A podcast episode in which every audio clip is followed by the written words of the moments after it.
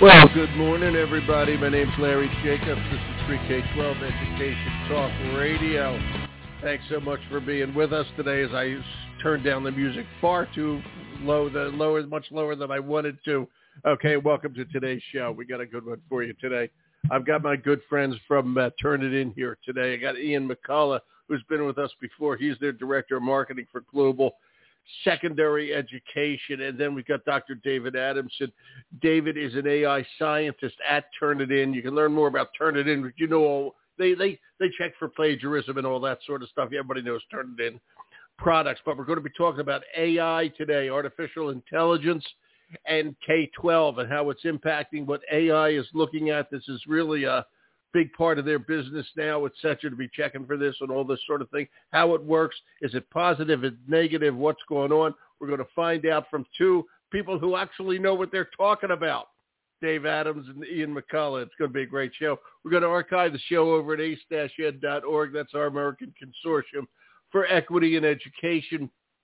And uh, we have our Equity Awards program open now. Early bird nominations. Go over, check it out. You'll see the icon. We got our magazine, Equity and Access. All the podcasts are over there at ace-ed.org. And I do hope you go over there, check it all out. Everything we do at ace-ed.org is all about equity, all about access, all about what's happening in K-12 today. And everything we do over there is free. So please check it on out, ace-ed.org. All right. And good morning, Ian. How are you, my friend Ian McCullough? Doing doing well, Larry. How about yourself? I'm good, buddy. It's a, we to, it is. to do this about this time every year. It's, it's like it's, our it's annual great. We, we need to do more. We need to do more. Winter, summer, spring, yes, fall. We do. But it's spring today, and it is it is just great. You know, you're always welcome here, my friend. And David, nice Absolutely. to meet you. Yep, Likewise. David. How you Yes. doing, David Adamson, Uh, Doctor Dave? Doing great. Not actually a doctor. Actually, I quit my PhD to get into educational technology. Uh, Uh, excuse be a whole uh, just so there. you know this, just so you know this, you can reapply at the University of Larry. That's me. Okay. All right. Well, I'll the take your University honorary Larry, so you may call yourself doctor from now on, Dave. Okay. All right. No well, problem. It's, it's been done. and actually, what were you doing? What were you getting your doctorate in? That's a good question. So uh, actually, I started my career as a high school teacher in Baltimore City uh, at Digital Harbor High School. I taught for six years math and computer science, and then I ran away to grad school uh, in language technologies at Carnegie Mellon. Uh, it's a computer science uh, department focusing on how linguistics and what we know about human language can apply to, to computation. And actually, I did a lot of work in uh, social sciences and learning science applications of language technologies there uh, before kicking off a, a small startup focusing on automated feedback for students, AI-powered feedback for students while Mhm. they're writing Yeah. essays before they turn it in. Wow. And, and Wow. that led me to, to Turnitin itself. Wow. What can I tell you? All right, that's pretty good stuff. I, I, you, I, I can call you doctor. As far as I'm, the University of Larry is hereby, unlike the Wizard of Oz, University of Larry hereby grants you a doctorate. You're smart enough. Okay, You- would that be Doctor of correct? Syncology. I'll take it. Would that Absolutely. Doctor of Larryology. See, the Turnitin is committed to integrity, and David Adamson is a paragon of it. There, you- there you go. Thank you, Dr. Oh, McCullough, for your brilliant uh, uh, uh, re- Well, I get a analysis there. doctorate too. Wow, cool. You, you do. Absolutely. Ian, are you kidding me? You're more than welcome to. How many doctorates you want, Ian? You, you and I will figure that out next time. I- you know, we got later. stuff to talk about. we do. We got big stuff to talk about. And Ian, I want you to just talk about Turnitin. You can do, and everybody kind of knows Turnitin, but talk about that part. And again, you're global secondary education director of marketing, but then get Yeah, into the, coming on what your you guys are doing then- with AI. Before we get into the specific stuff down in the weeds, just talk about Turnitin and then Turnitin in AI. Which that, that's big, big stuff right now. Go ahead. Yeah. Ian McCullough, everybody. The former Thanks, Mr. Larry. Ian McCullough, now Dr. Ian McCullough. Go ahead. I mean, this is this has been a productive Big show day. already. It's a big day. Um, Yeah. The uh, Turnitin has now been has now been uh, serving institutions in higher education and in secondary education for 25 years now. So uh, the 25 years old uh, company that is certainly widely familiar where really at the core of what we do, we focus on questions of academic integrity and supporting student success as it connects to academic integrity. Yep. And uh, classically, what Turnitin is known for is uh, helping educators identify whether or not students might be plagiarizing their essays. That is uh, what, a, what are certainly our most famous tools. Uh, and everyone can go to turnitin.com and, and uh, check out our entire history. Um, but more recently, when we really think about student writing and where it is that students may need uh, boundaries and potentially some correction, um, the emergence of OpenAI's uh, ChatGPT uh, over the past several months, where they, they launched uh, this really just mind-blowingly amazing new tool in November. It is amazing. A lot of, it is it, it is very very very impressive work with a huge amount of potential, uh, but you know from a from a teaching point of view, there's a lot of temptation for students too.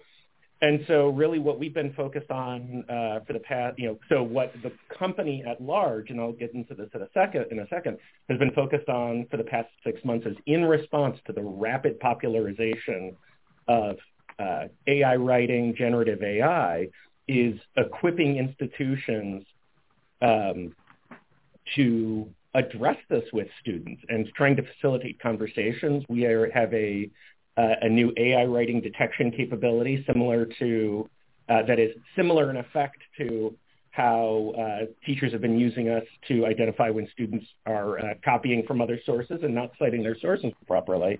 Uh, that uh, we put you know put into the world last month and are collecting some really great feedback on, so we can continue to improve it.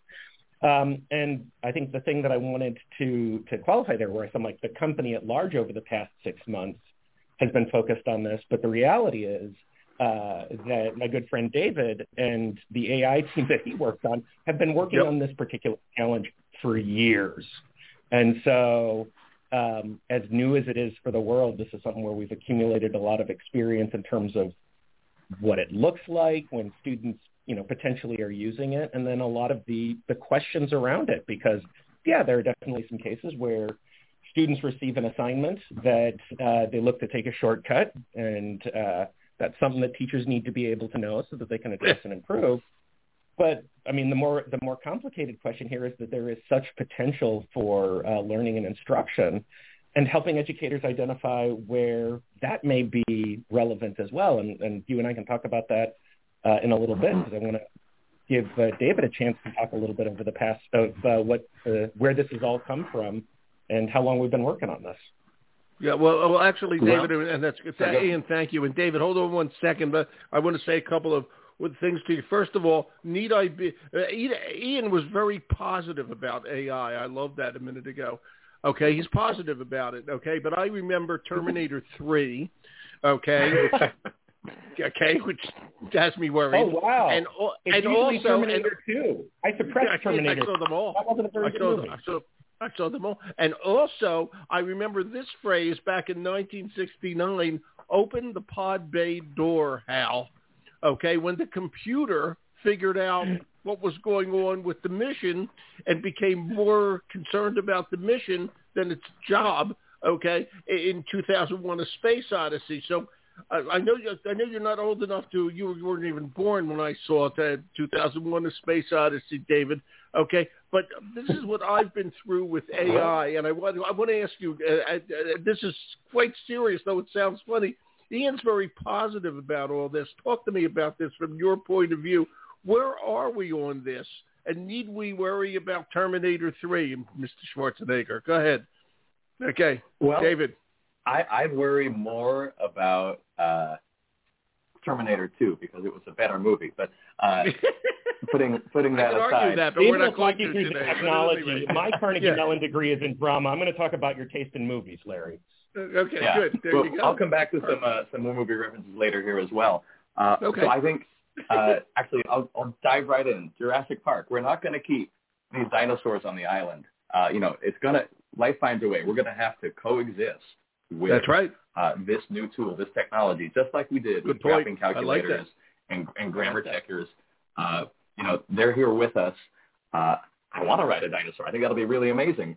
Uh, and I think students are going to be using tools like AI writers to help them as part of their writing process, to be their research buddy, to rephrase ideas that they're struggling with to help English language learners uh, kind of compete on the same playing field as, as native English speakers, for example.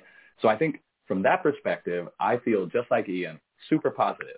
I think the risk is in getting complacent and saying, I'm going to let this run itself. I'm going to, you know, let the dinosaurs run the theme park.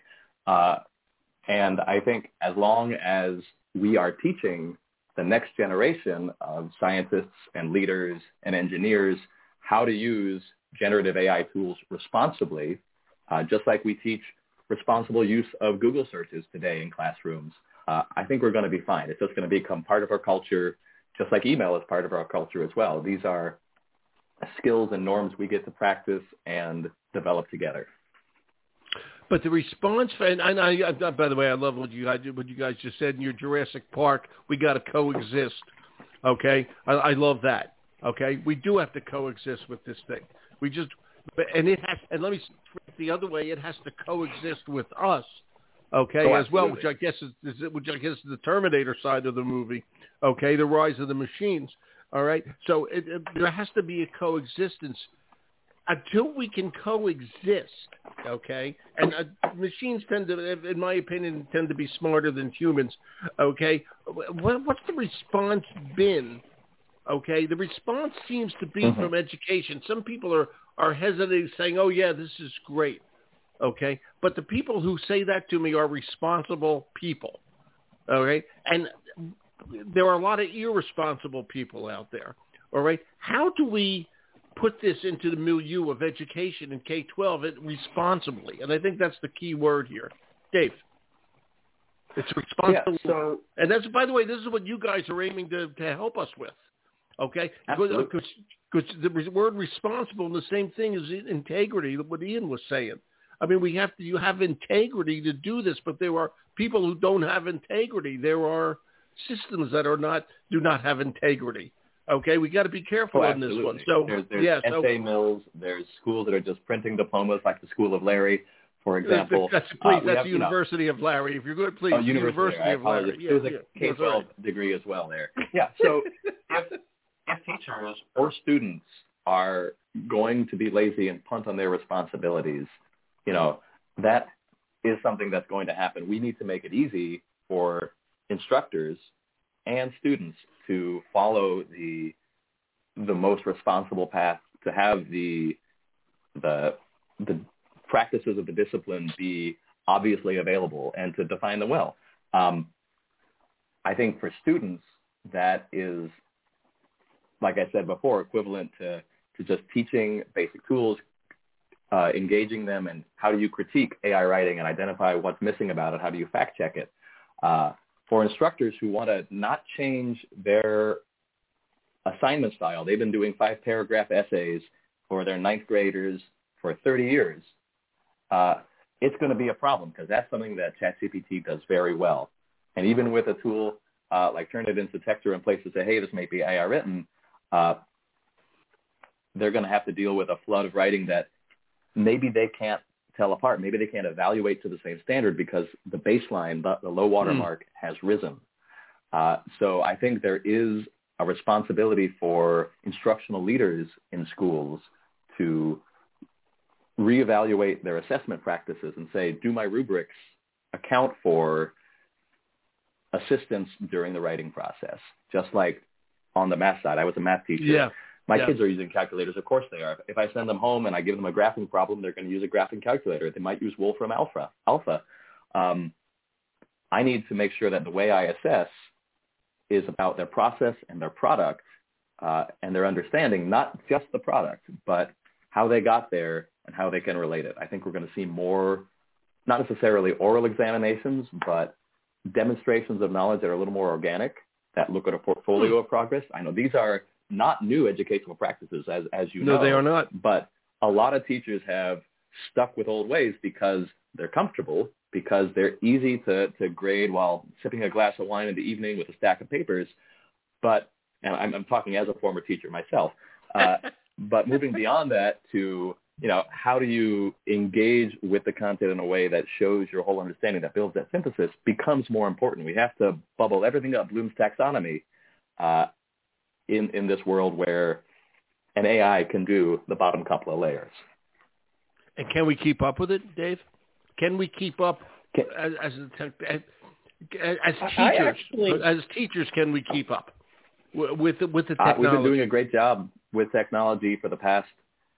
I don't know when was the typewriter invented for the you know the past hundred years, um, oh, more, 200 years, uh, keeping yeah. up with technology. Yeah. Um, and I think every every new thing. We we get the same wave of panic you know the you know the four function calculator is going to destroy math education.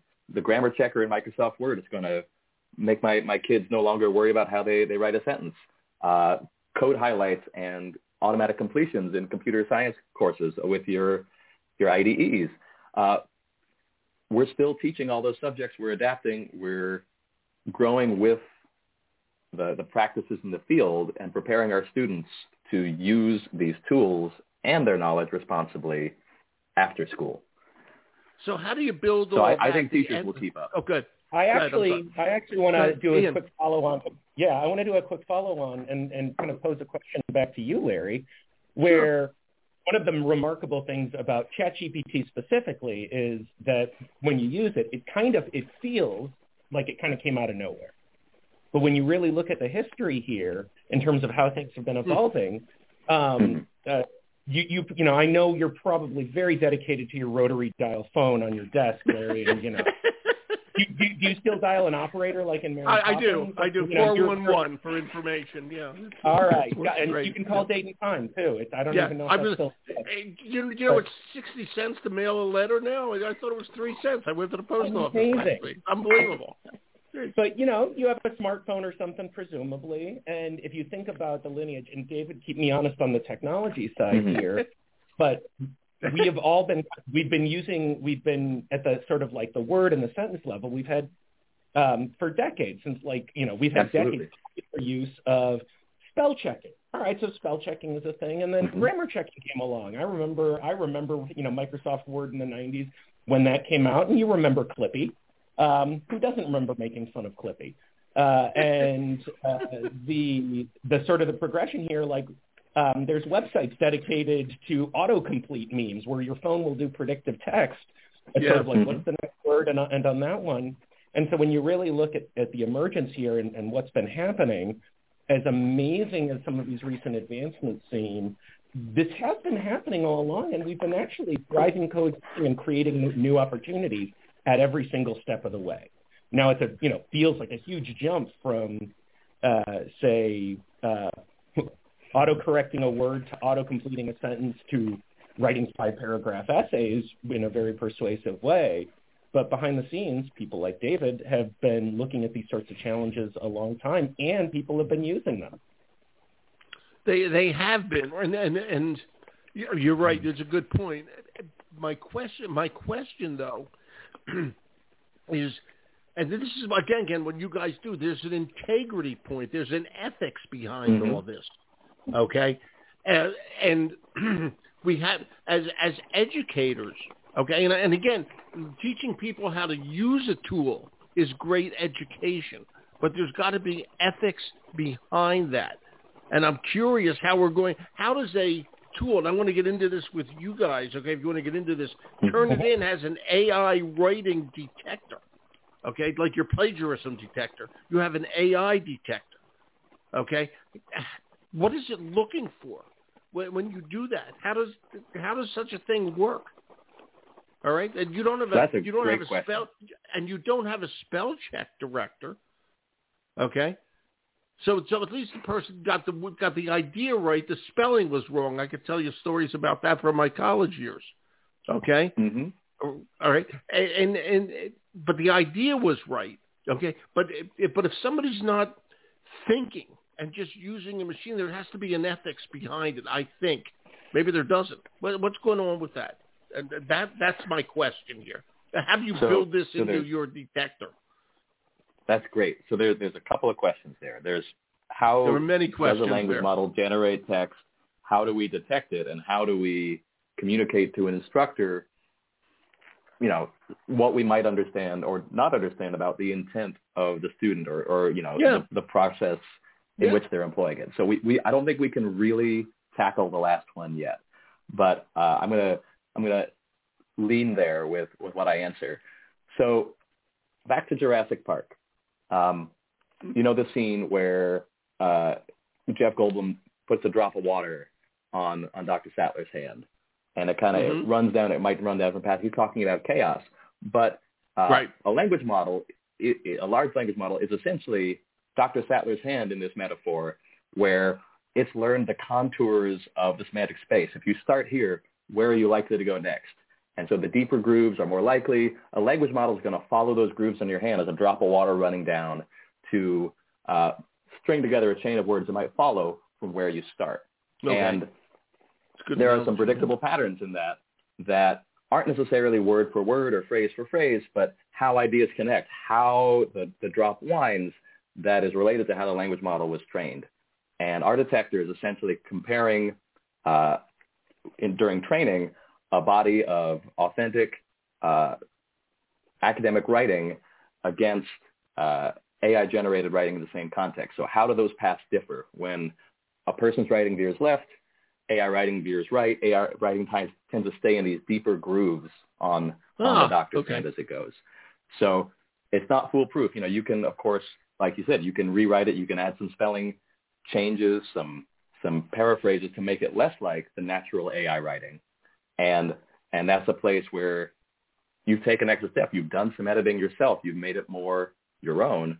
Maybe we won't detect that as well. But what we're going to detect are those kind of very direct, obvious paths of AI writing over several sentences. And, so and, David, what do we do with that, uh, right? Okay, you go ahead. Go ahead. Continue. Yeah, go ahead. So, so what do we do? We we can say, you know, hey, it looks like this this series of text uh, could have come out of an AI. It's possibly AI writing. Uh, right now, in our early preview uh, that we were sharing with all of our customers, we have some some resources, some instructional resources. Say, hey, here are some ways you can have a conversation with your students. Here are some ways you can talk about AI writing in your class. Uh, what we can't do yet and say it came from this prompt or from GPT-4 or 3 or from uh, Claude, Anthropic's uh, LLM, we can just say, hey, this looks like it could have come from AI writing uh, as an informative tool for instructors to say, I need to think about this in my classroom or maybe pull the student aside and ask them some questions about what they understand about what they wrote. Uh, and that's about as far as we can go right now um, because we're not watching the student through their whole process, right? We're not watching them do draft over draft. Uh, a teacher could do that. They could have the, them submit uh, their whole process or talk about their edits uh, in a way that shows their development and understanding. Even if AI writing is, is part of the process, they can demonstrate their ideas are their own. Where do you see the danger? Where do you see the danger, David? Why are people? Where do why I see the people, danger? Yeah, why are people right. so, scared of all this? And again, we have to watch Jurassic Park and they'll get it. All you need is is uh, is uh, what, what's it like? Wayne Knight just stealing a uh, stealing some of the DNA to keep using the movie analogy. Okay, and it goes yeah. into chaos theory. Okay, so what happens when the the when the bad guy gets it? What happens? What and and I have to ask this. There's so many questions come up. The graphing calculator. Okay, this is mm-hmm. the same thing the graphing calculator. Okay, kids use that, so they had to learn how to use the tool. Okay, but Absolutely. the teacher has to make sure that they understand what they're looking at. Okay, that's the difference. But everybody uses the tool. The but the tool works. It will build a better bridge. The gra- literally a bridge over water. It will build a better bridge. Okay, so will AI? This is key. Build a better whatever we want to build, okay, in terms of intelligence. Will, should we even be concerned about it? Will it build, a, build a better one? I don't know how to answer this question. This is like I, heavy duty stuff. I, I, got, I, I may offer you an assist on this one, Larry, and because I think that there's ahead, a direction Ian. in terms of some of the fears on uh, on on this.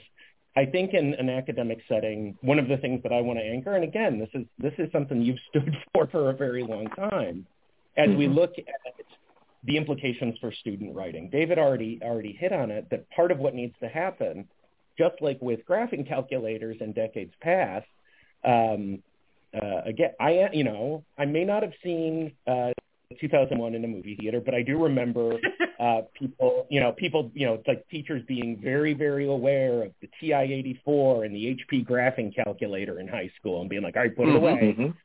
Yeah. Um, and that's kind of what David's getting at, but it's it's the expectation setting in terms of when is the tool use appropriate in an education setting, and then we're going to get into slightly a, a broader context on this one, because I think that one of the things for you as an advocate of equity to think about in terms of these potential is that while responsible student use, just like with you know searching the internet and finding things on Wikipedia, you have to set the expectations properly. You want, you know, statements in your syllabus.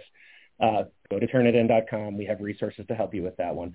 Um, uh, the the possibilities here is when you think of something that can generate coherent sentences and help students learn what effective writing might look like, think of that as a potential equity tool for struggling students. I would say on this one, um, you know, this is this is in the realm of the speculation. This is Ian sort of prognosticating on on this one. I love Um, it when you but do that. Go ahead. an, an IEP accommodation for dyslexic students. Mhm. If you struggle with writing, could these tools be useful as an equity accommodation, uh, you know, on an IEP?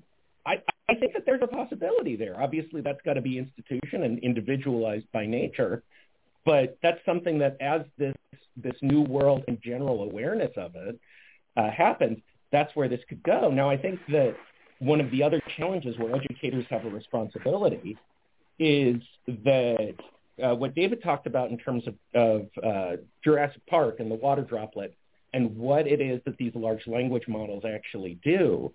Um, there's this perception because the language is so persuade is, is so convincing and human-like that um, because it comes from a computer system that it's correct or the, the information behind the language is good. And I think one of the big challenges that we, not just as educators, but as a collective society, have to be have to prepare students for, is that the large language model just predicts the next, you know, predicts what comes next. Is that a fair statement, David? Yeah, or it Just- kind of gives you yeah. the space of what could come next. Uh, But wait a it's- minute, not explain making explain. It's not explain large language hand. model. Yeah, ex- I didn't mean to overtalk you, but explain Oh, large no, no, that's- language model. Sure. Yeah, yeah. Sure. Good. So, um, you know, again, what a large language model is is just the result of a computer looking at a whole lot of text of context of what came before and what comes after, and building some kind of statistical model of what's likely to come after given the context before. Uh, there's there's bunches of, of, of wires and cross connections in the middle that kind of make it uh, kind of more able to navigate that space. But but in the end, that's all it is. It's just something that's going to predict what's what's coming next, uh, given access to this large background of, of knowledge. But it's not making something new. It's following familiar paths. So uh, I think the the Wow.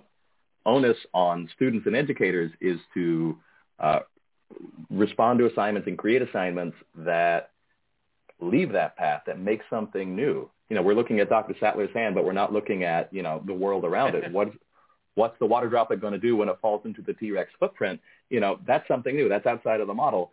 And if we can encourage our students to bridge to, to that uh, new kind of writing, to, to newer thought uh, sooner, uh, then I think, you know, they'll they'll keep on developing. We're not, you know, just forcing them to write, you know, what everyone else has been writing for the last 30 years. In order to to grow, we'll teach them how to to do something new.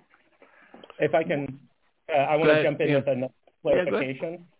So in terms of for, for members of the audience who are, are are also digging in, we use this phrase large language model um, to, to kind of put the hierarchy into place. Uh, people are very, very familiar with ChatGPT. ChatGPT is an application. Right. Like you go to this website and you can you can you can type prompts into ChatGPT. ChatGPT is built upon um, now a series of large language models, which are called GPT-4, GPT 3.5, GPT-3, and that that's sort of the engine under the hood of ChatGPT that's the large language model. And those large language models can power other applications. For example, um, uh, Microsoft recently is, is, integrating a lot of this into uh, Bing. And this is sort of where we get into some of the, the challenges of informational accuracy, not just linguistic mm-hmm. accuracy, mm-hmm. and we may mm-hmm. overestimate what the text actually says. And you were talking about uh, Terminator 3 and, and HAL. Yeah. I think yeah. questions, and this is this is a question for philosophers that we'll be debating for a long time, and we debate internally: is do, do these systems, you know, I put in air quotes on here, know what they're saying? And there's a you know there is an argument that in terms of perception, uh, people could say yes, they know because they they generate things, but they may not may or may not have like awareness the way we would think of human awareness. They do what they're told, which is generate likely language.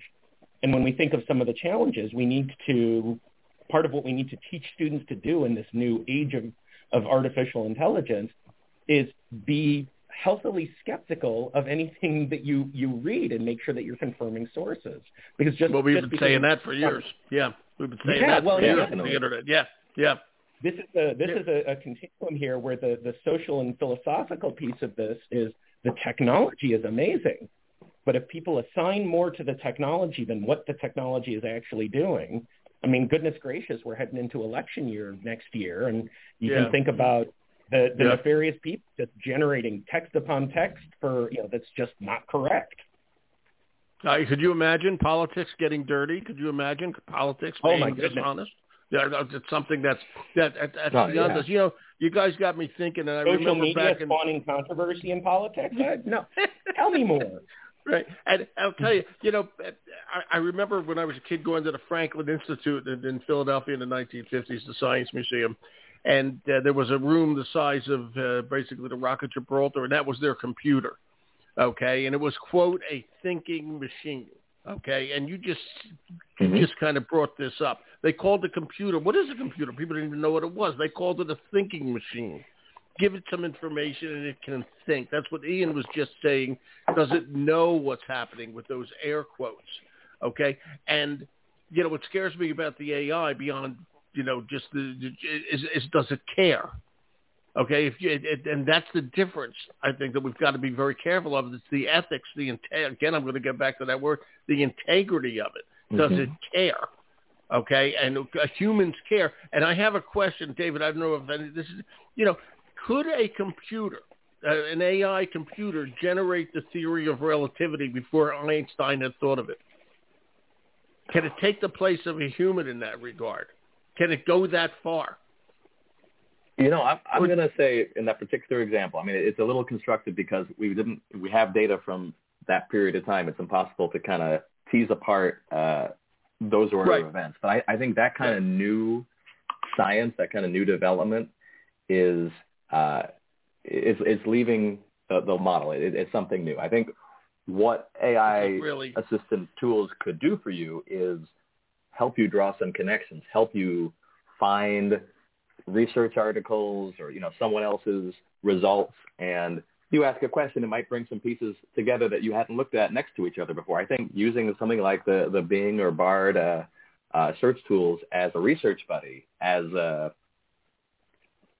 as a tool to, you know, bring parts together is is fascinating. I think that final moment of aha, and here's here's how it connects is, is still going to come from people at, at, the risk of you know falling into a Philip K. Dick or Blade Runner uh, yeah. kinds of evaluations yeah. of what is it is to, what does it mean to be truly human? You know, you yeah, know, yeah. Is it dreaming? You know, is is what's happening under the hood of of an LLM more like dreaming or hallucination than it is like following probabilities?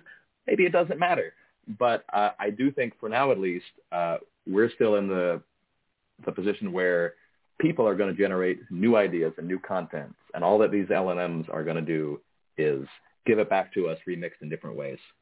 Yeah, you know, you know, it's really. By the way, do robot was the old line? Do robots dream of electric sheep? Wasn't that uh, Isaac exactly. Asimov? Yeah, it's it's. Yeah. No, that was Philip K. Dick, and that was. Was that uh, Philip that Dick? Was, was that? Uh, that, that's that was Philip K. Yeah, Dick. That was yeah. a short story. So Asimov gets into the three laws, into constitutionally. Thank. Actually, my uh, this high school I taught at, we had a robotics team, and I I insisted that our mascot, because our school mascot was the Rams, that our robotics team mascot was the electric sheep. Uh, and I'm very proud of that. The kids didn't really get it, but I, you know, that's I, great. I, I got I, it. I, I got it. them there anyway. So uh, shout out to the Digital Harbor High School there. David, let me ask you Translating this, okay? the. Um, Go ahead. Go ahead. Oh, so you know, taking your theory of relativity question and David's Yeah. answer and pulling it together. Yeah. Well, the future is full of amazing possibilities. Talking about what the technology today does, um, you know, maybe somebody's got something in a lab, but based on what we see, um, Albert Einstein couldn't go and say, "Write me a theory that explains gravity." It would come back to Isaac. What it could do Right. is Heinrich Lorentz is coming up with some, you know, interesting thing. Einstein could sit down and say, summarize the, the findings and mathematical works of Heinrich Lorentz. And that might actually help Einstein get to general relativity. And, you know, for anybody who, who doesn't like watch science YouTube videos, I've now given you some names to do some homework on. There you go. Well, what was it? I can't. I can't think of it. I went blank on it just now. In Breaking Bad, who was the famous uh, uh, uh, physicist? He was. He was constantly saying, "Okay, nobody knew who he was till Breaking Bad, so I can't think of his name for goodness' You're sake." talking about Heisenberg. Heisenberg. Heisenberg. Yeah, Heisenberg. Heisenberg. Well, uh, yeah, not Are we going to about that, do a show on quantum mechanics for you? Because, like, David and I could totally come back for that. Wow. He's welcome to come back and he can explain it to me. It'd be a 24 hour, 24 year show. I mean, to explain quantum physics to me. Okay. That, that, that is such, you can ask AI to do that and that would blow up the machine. Okay. Explain AI Actually, quantum I mean- physics to, yeah. You could explain is it a, to that's string an interesting theory. application, and that's a test for you and your listeners. We're sort of coming to time on this one, but no, we're not. you We're fine. could give it a shot. Go to chat, go to ChatGPT, and say, say, explain- quantum mechanics to me. Yeah. See what happens. You know, and, Yeah. and, and, and, and we'll know, I- work I'd and actually take that a step further. For, for Yes, any ahead, of David. you know the teachers listening here, uh, you know, don't don't just explain something that you think is kind of a toy problem. Take the assignment that you're about to give to your students right now. Take your written instructions, paste them into ChatGPT, GPT-4, and ask it to write a high quality response, and see Well, you know how well uh, it can do with you know responding to your assignment prompt. And if it's going to get an A, maybe you need to revise your assignment or your assessment practices, or maybe you need to make sure that you're using Turnitin's AI detector.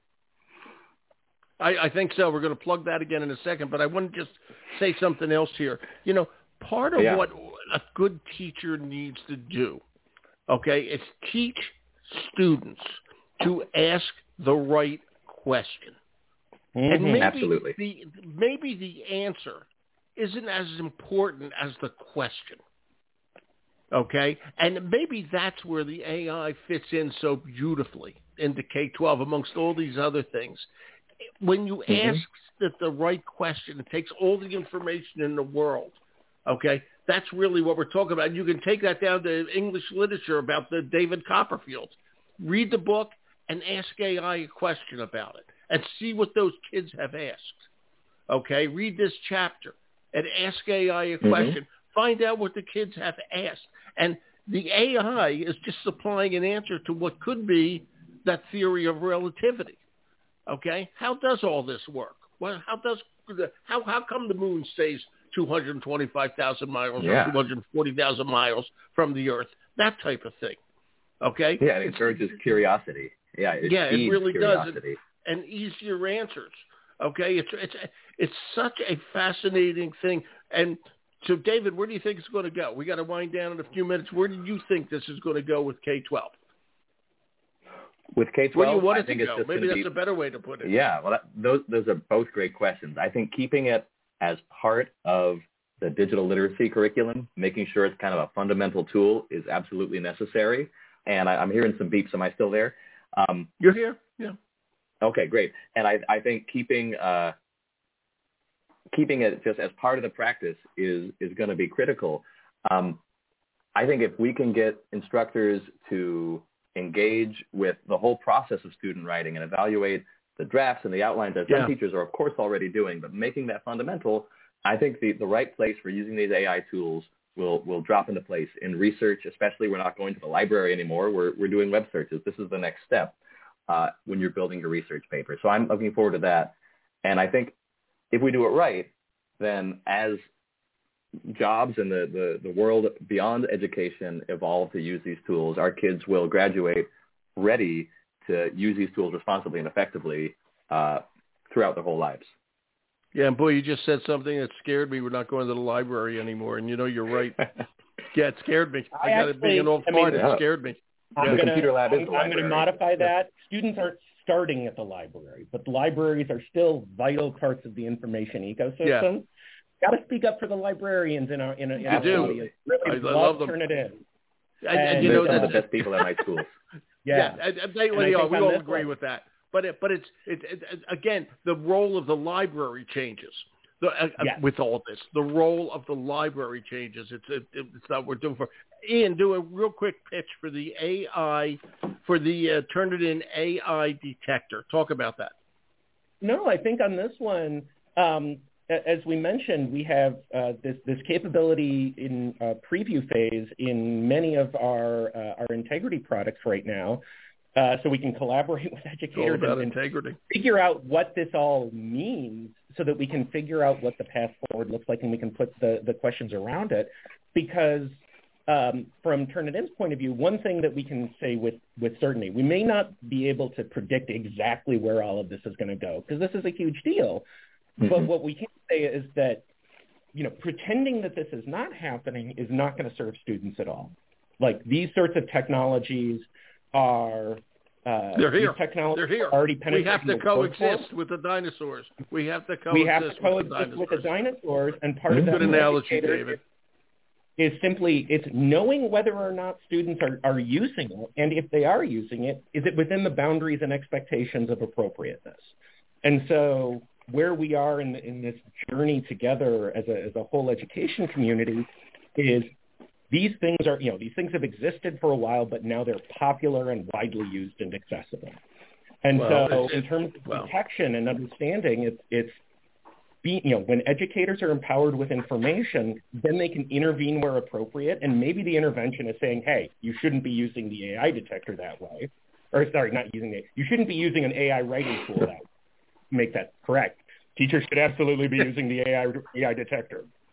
Um, but you shouldn't be let the students say you shouldn't be using the AI writing detector that the AI writing tool that way. Um, but I think that the other possibility here, which we remains to see, is there may be cases where students could use a little help, and teacher and teachers mm-hmm. could say that you really struggled with that draft here. Have you considered using? You know, I see that you didn't use it will that information equip student, you know, equip teachers to work with students to say there's some potential help for you to improve your writing if you kind of use this as a writing buddy. That's right. And having that That's information right. can swing the other way. And so really it comes down to just knowledge and awareness when students are and aren't using it and when is that appropriate. And that's the conversation we are actively having uh, with our customers and the education community at large. It's the right tool. It's a tool to be used as necessary. It's it's that simple. So I, this just came in from the University of Larry. Okay, okay. David has qualified for another doctorate during the show. Okay, oh, but wow. unfortunately, but unfortunately, it's taken back Ian's because, and he will laugh at this. if we have we have discovered we have back to Mister because we have discovered he is actually a roue. Oh, good lord! I'm never going to live that one down. you weren't. Okay. I oh, have to say geez. this. David, David, David. Yeah. Years ago, okay, oh, no. used, he called me a roue. Now, nobody knows what that word means, but I do. Okay, and we were laughing like crazy because he's the only person in the world I know who would use that word. And it's not dirty, by I, the way. I, know, all I can say on I that one it. is I have the benefit of outstanding English teachers during my time, which expanded my vocabulary. And for the record, for anybody who's confused, Larry's a great guy to spend time with. He is not actually, but you know, when you greet an old friend and you're like, you will, I love it. So you, and yes, I, I invoked, I invoked I, the word that I learned in middle school. I loved it. I loved it. And That's it's actually great. Yeah, I'll have of to a, use my digital literacy Look, skills to search for that word and learn about Roue, it. Oh, R R O U E, and it's an old term, and it's actually part of a song from the musical. You'll love this, Ian, from the musical Pippin. Okay, that word appears in the song. With it, I will. okay. Uh, I will. Uh, another oh, I see. Connection. David and I both have degrees from Carnegie Mellon, Carnegie Mellon University. He he did computer science. I did I did theater and drama. Pippin was written by Stephen Schwartz, another fine Carnegie Yes. Mellon University. Really? There you go. Well, you Yeah. know, obviously the word roue because he used that word in in um, in the Mhm. song that was sung in the original thing by Irene Ryan. Okay, that's very famous. I can't think what it's called. Time to start living. Time to take a little from the world we're given. And And Larry, and again, I, I just want to be clear here. This was a conversation amongst old friends at this point, where you know, Right. yeah, Yes, I, yes. I gave I gave Larry a, a, a jovial a, a jovial greeting that demonstrated Mhm. why English teachers are so important in student education. Absolutely. have I a knew At the first, I thought it vocabulary. might have been like a mix of flour and I- water I- that you use to, to thicken a sauce, but I I'm with you now. Uh, so, Yeah. you know, f- actually, I should give you, I'll give you a degree, i give you a doctorate in English literature for using the word properly. Okay, as always, you, you, you, you're one of my I'm favorite keep people coming to back, talk Larry. to. I have a great time with you, but you're never going to let me live that one Right, down. I, I mean, really, and Dave, Dr. Adamson is invited back anytime too. He's really smart. Well, thank you, Larry. Okay, I you're think welcome. you know. I'm, Thanks for letting I'm, me finish my PhD. it's there. It's there. Okay, go for it. you Yeah. know? University of Larry. Okay, well, well known as well. I won't get into that. Okay, uh, you guys take care. All right, thank you. This was really, I really love this All right. conversation. Thank you, guys. Okay, there, there's going to be Anytime, more talk Larry. on this particular topic for a long time. It's it's big. All right. it's big. Okay, thank you both. Bye, guys. Bye. Take care. bye bye. right by. My favorite roue, Ian, McCullough from Turnitin, their global market, the global marketing director, and um, David Adamson is one of the AI scientists, both Carnegie Mellon guys, okay, as opposed to Honeydew Mellon. All right, and we're going to archive the show over at ace-ed.org. This is a huge topic, okay? It's big stuff, okay? And this is just the beginning of us digging into it, okay? And it is. It's all about equity. Can we give kids more knowledge? Let's use the tools properly. I'm Larry Jacobs. Go see what we do. It's all free over at ace-ed.org. Check out Turnitin, too. Bye-bye.